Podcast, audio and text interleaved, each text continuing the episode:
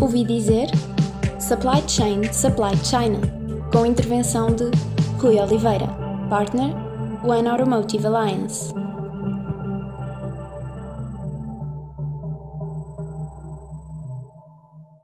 Bom dia a todos. Uh, primeiro gostaria de agradecer à Supply Chain Magazine e ao Felipe uh, por este convite e, esta oportunidade de vir partilhar convosco uh, estes momentos e, esta experiência. Hoje em dia estamos perante uma mudança paradigmática na cadeia de abastecimento. Todos nós temos sofrido com as mudanças constantes de falhas de matérias-primas, de aumentos de preços, situações fora de normal. A grande questão é se vamos ter aqui uma grande mudança na cadeia de abastecimento de hoje e se vai mudar para o futuro nessa mesma eh, sentido. Porém, em tempos de crise surgem sempre oportunidades. Oportunidades que vêm da mitigação de riscos e o fortalecimento da cadeia de abastecimento. Perante esta realidade, foi, foi, a minha empresa foi contratada por uma OEM do setor do consumer goods para preparar um plano de localização na Europa e de refortalecimento da cadeia de abastecimento de um produto de consumer goods uh, dos mercados uh, europeus e para o mercado dos Estados Unidos. Os objetivos para este, uh, este projeto eram claramente uma melhoria da situação em termos de custo, era mitigação de riscos, uma série de situações. O título desta abordagem, Supply Chain, Supply China, tem a ver com o seguinte: conforme estava a desenhar o fluxo e eu sou um grande fã de trabalhar com modelos A3 e papel A3 quando estou a desenhar, e conforme estava a desenhar o fluxo, em vez de escrever supply chain, escrevi supply China. E isto fez-me pensar um pouco. Conforme fui trabalhando no fluxo do, dos produtos que eu queria localizar na Europa, eu voltava sempre a ter matéria-prima origem na China. Em termos de objetivos do projeto que foi feito com o nosso cliente, os objetivos macro era garantir o abastecimento, fornecedores capazes, redução de custos, otimização de supply chains, equilíbrio entre localização rentabilidade do negócio e dual sourcing, planos de contingência. Isto é, queríamos garantir a continuidade do negócio, mas com certo equilíbrio. Ou seja, há sempre um custo no meio desta situação. Em Portugal nós tivemos uma experiência recente, que foram as máscaras cirúrgicas, em que tivemos grandes investimentos feitos em Portugal, porque pensávamos que estava a mudar o paradigma. Mas não mudou, porque no fim da linha o cliente não queria pagar mais se pudesse pagar menos. Portanto, este equilíbrio é sempre preciso ter quando estamos a fazer estes projetos. Não é só uh, ter um sonho do que achamos que é que é melhor, mas isto é um negócio, tem que ser rentável. O método de trabalho aqui foi muito interessante, que foi desenhar o fluxo, ou seja, tinha que pegar em cada um dos produtos e desenhar o fluxo desde a matéria-prima, a manufatura, transportes e localização, eh, transportes para os mercados, onde é que era feito eu tinha que ter uma revisão do custo total, eu tinha que saber na realidade qual era o meu custo. Era só matéria-prima, era manufatura, onde é que estavam os cost drivers? Para isso, mesmo na parte de manufatura, eh, contactei o, o, as empresas produtoras de equipamentos para saber qual seria o custo ideal em termos de manufatura. Isto, se eu quisesse fazer uma localização de parte do produto na Europa, eu tinha que trazer a matéria-prima da China, porque já tinha visto que era a origem, a Camarity estava na China, eu para comprar na Europa era três vezes mais caro essa matéria-prima. Então tinha que desbruçar-me sobre a componente eh, técnica do custo de manufatura também. Perante isto, perante este cliente, também negociámos com os atuais eh, fornecedores do mesmo, criando CBDs claros do que é que são os cost drivers, isto para poder comparar e mitigar riscos né, continuamos durante esta fase procurar eh, fornecedores regionais nos dois projetos, que depois vamos verificar um bocadinho à frente, e analisamos os custos dos processos e dos investimentos associados. SCM okay? Digital Conference. Portanto, aqui temos o primeiro projeto. O primeiro projeto eh, são produtos que são feitos no Sudeste Asiático e na China e depois são transportados para a Europa. Eh, neste projeto específico, começámos a verificar qual era a possibilidade de trazer eh, este produto para a Europa em termos de manufatura. Conforme estamos a desenhar a matéria-prima base, China. Eu, se quiser comprar na Europa, três vezes mais caro. O cliente não paga. Dentro dos países que eu comecei a desenhar, do, do Sudoeste Asiático e da China, que faziam a manufatura, a matéria-prima origem, China. Portanto, conforme comecei a desenhar isto, epá, realmente supply chain, é supply chain China para este produto. Perante isto, o, quais são os obstáculos que aqui verificamos? Primeiro, os fornecedores uh, estão na Ásia. Barreira número 2, as matérias-primas base estão na Ásia. Barreira número 3, o custo da matéria-prima usada, se eu quisesse fazer na Europa, é três vezes o custo, E depois, a somar a isto, na Europa nós temos o custo das utilities, a eletricidade, gás, a subir de uma forma dramática, que não se está a ver uma, uma subida igual nos outros países. Barreira número 4, são produtos de grande consumo sem grande complexidade de automação. Isto quer dizer que eu mesmo ponho aqui a automação, são muito marginal esse custo. Então, neste caso específico para este projeto, no, no fundo, neste projeto de supply chain, o que é que fizemos? Trouxemos mais fornecedores, mais robustos dentro da Ásia, da própria Ásia, e continuámos a trazer da Ásia para a Europa. Não havia business case para fazer na Europa. Eu, para fazer um business case deste produto na Europa, tinha que ter os transportes marítimos superior a 20 mil euros. Isto não vai acontecer. No futuro, já está a ver, os transportes marítimos já começam a baixar entre 10, 11 mil euros eh, em termos do marítimo da Ásia, da China para a Europa. Portanto, business case não há. O, o cliente europeu quer pagar mais por um produto que é feito na Europa? Talvez sim, talvez não. Aqui não quer. E nos Camaratis dificilmente vai querer. Este tipo de gama de produtos, comparado com, com, com os investimentos na, na, nas marcas cirúrgicas, mostra, eu se fizesse um investimento neste produto, quando os custos da Ásia começam a baixar, acontece às empresas que investiram nos equipamentos, estão parados. Ou seja, é, é preciso ter uma definição clara do produto que queremos trazer para a Europa, o que é que queremos trabalhar, e ver qual é a melhor solução para esse produto. Eu, quando comecei este projeto, achava que a melhor solução era trazer para a Europa. Mas a conclusão deste específico é não. Foi continuar onde estamos, com fornecedores mais robustos que foram introduzidos, com uma negociação clara em termos de CBDs e cost drivers, melhor entendimento, mas foi deixar estar onde estava. O outro projeto, o outro projeto é da Ásia para a América do Norte. Aqui foi um pouco diferente. Apesar da matéria-prima base ser toda na China, na mesma, okay? o que é que acontece? Tínhamos vantagens claras, ou seja, os obstáculos aqui eram os mesmos, os fornecedores atuais são da Ásia, as matérias-primas são feitas na China e não existem alternativas locais de matérias-primas.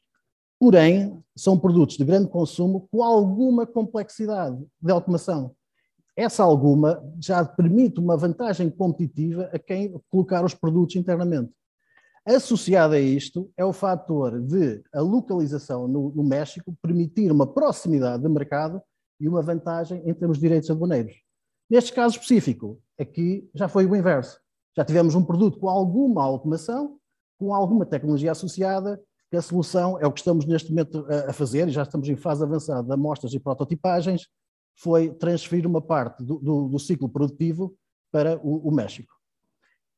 Ou seja, neste caso, temos um, um, um, um sucesso em termos de localização do, do produto na, na, no México, porque estamos a falar de um produto diferente do outro produto. Um produto com algum grau de complexidade, alguma automação. Considerações finais. Estaremos perante uma mudança de paradigma de, de, da cadeia de abastecimento. Eu, eu, quando escrevi supply China em vez de supply chain, fez-me lembrar que estamos perante uma, uma situação diferente. Não vai haver uma solução única para isto. Cada empresa vai ter que estudar o seu caso não existe uma receita única. Okay? Tal como, como para, para os pastéis de natas existe N receitas diferentes, neste caso específico vai existir N receitas diferentes. Não podemos dizer que vamos fazer só uma forma ou de outra forma. E quando estamos a pensar, eu trabalho muito na área têxtil, mas não é só a área têxtil. Quando estamos a falar da China, tivemos agora a próxima crise, que é o magnésio no mercado. SCM, Digital Conference. Ou seja, o que é que nós temos hoje em dia?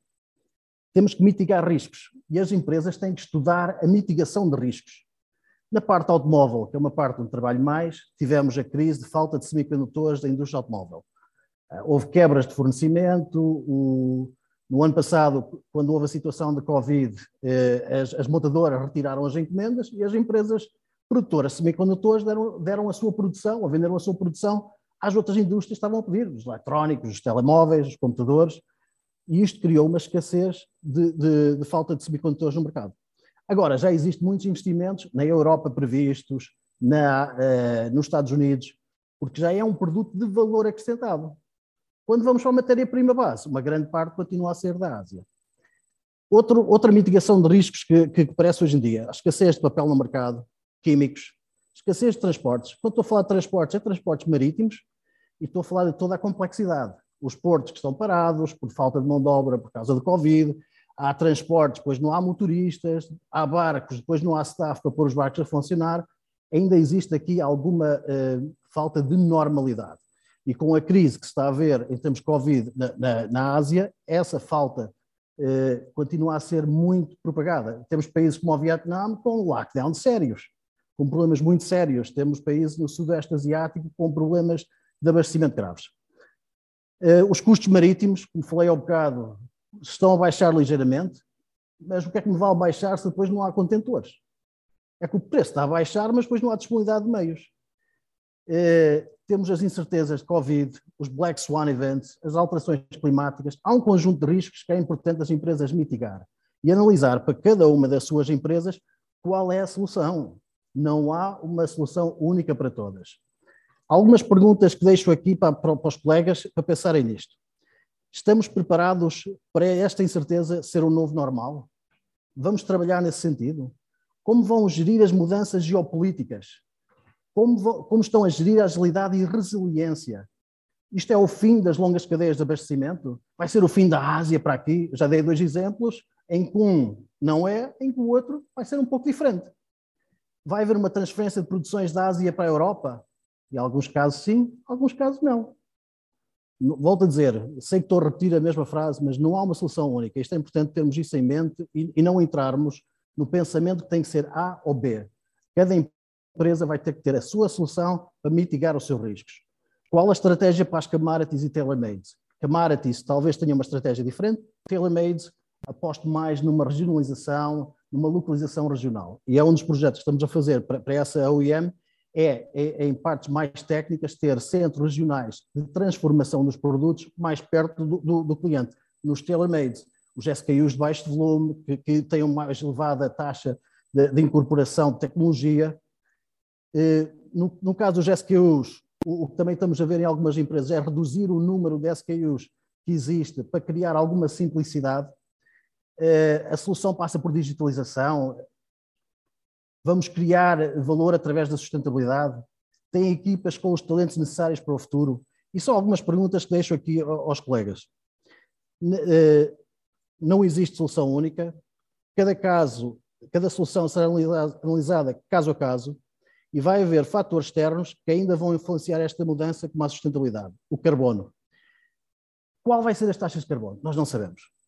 O que é que isto vai implicar em termos de importações, exportações? Isto são outros fatores que o que estou a dizer aqui hoje pode mudar rapidamente em breve. Se começa a existir umas taxas de carbono extremamente elevadas, poderá haver a necessidade de produzir localmente e mudar de estratégia. Vai ser preciso alguma resiliência e agilidade nesta situação.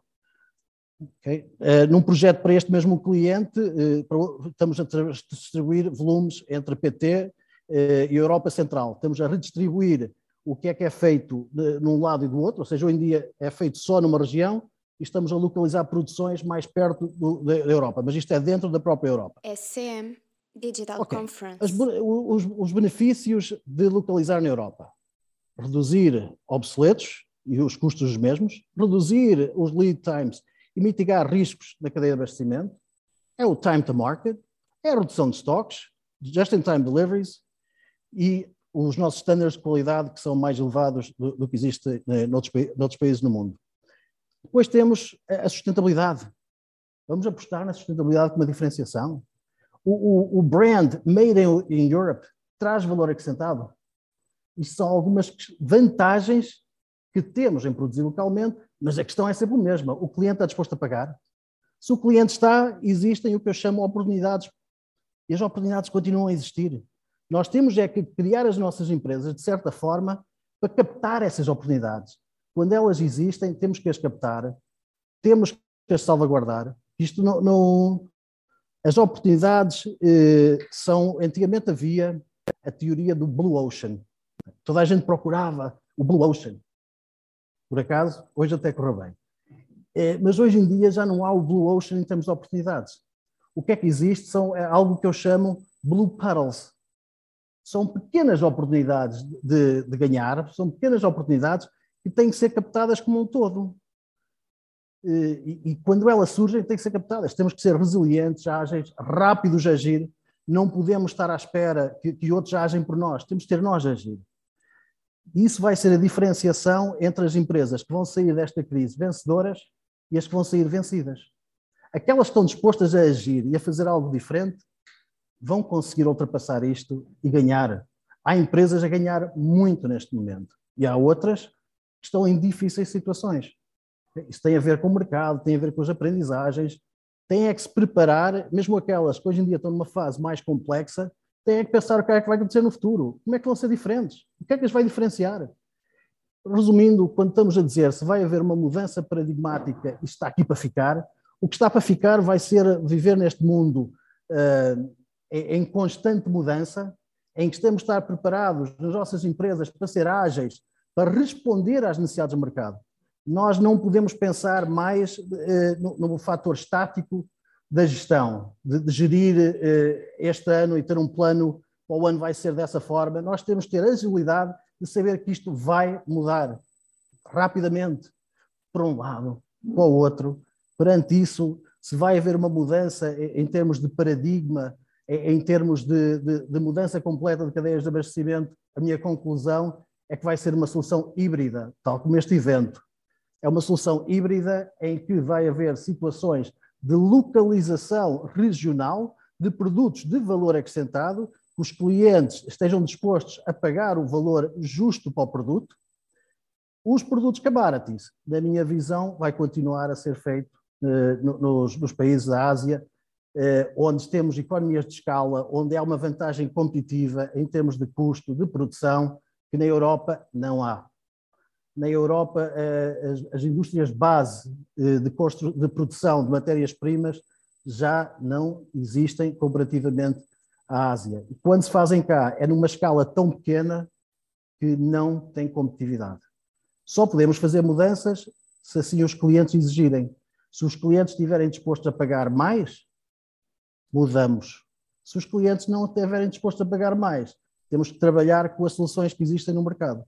Na minha visão, esta solução vai ser uma solução híbrida eh, em termos de negócio e em termos de futuro. Não existindo uma solução única, vai ser uma solução mista em termos de, de, de futuro na cadeia de abastecimento. Eh, por isso é que eu chamei esta apresentação Supply Chain Supply China. Eu comecei a escrever chain e em vez de escrever chain, enganei-me, escrevi China e, no fundo, para este projeto específico, eh, foi um, um exemplo prático que, em termos de base, está na China, e o que temos hoje é esta situação, em que temos uma dependência, em termos da matéria-prima base, elevada na Ásia, eh, que não nos permite mudar só por mudar. Tem que haver uma estratégia global, tem que haver resultados, e volto a dizer, só podemos fazer o que o cliente estiver disposto a pagar. Porque mudar por mudar, quando o cliente não está disposto a pagar, é um erro de gestão. Muito obrigado.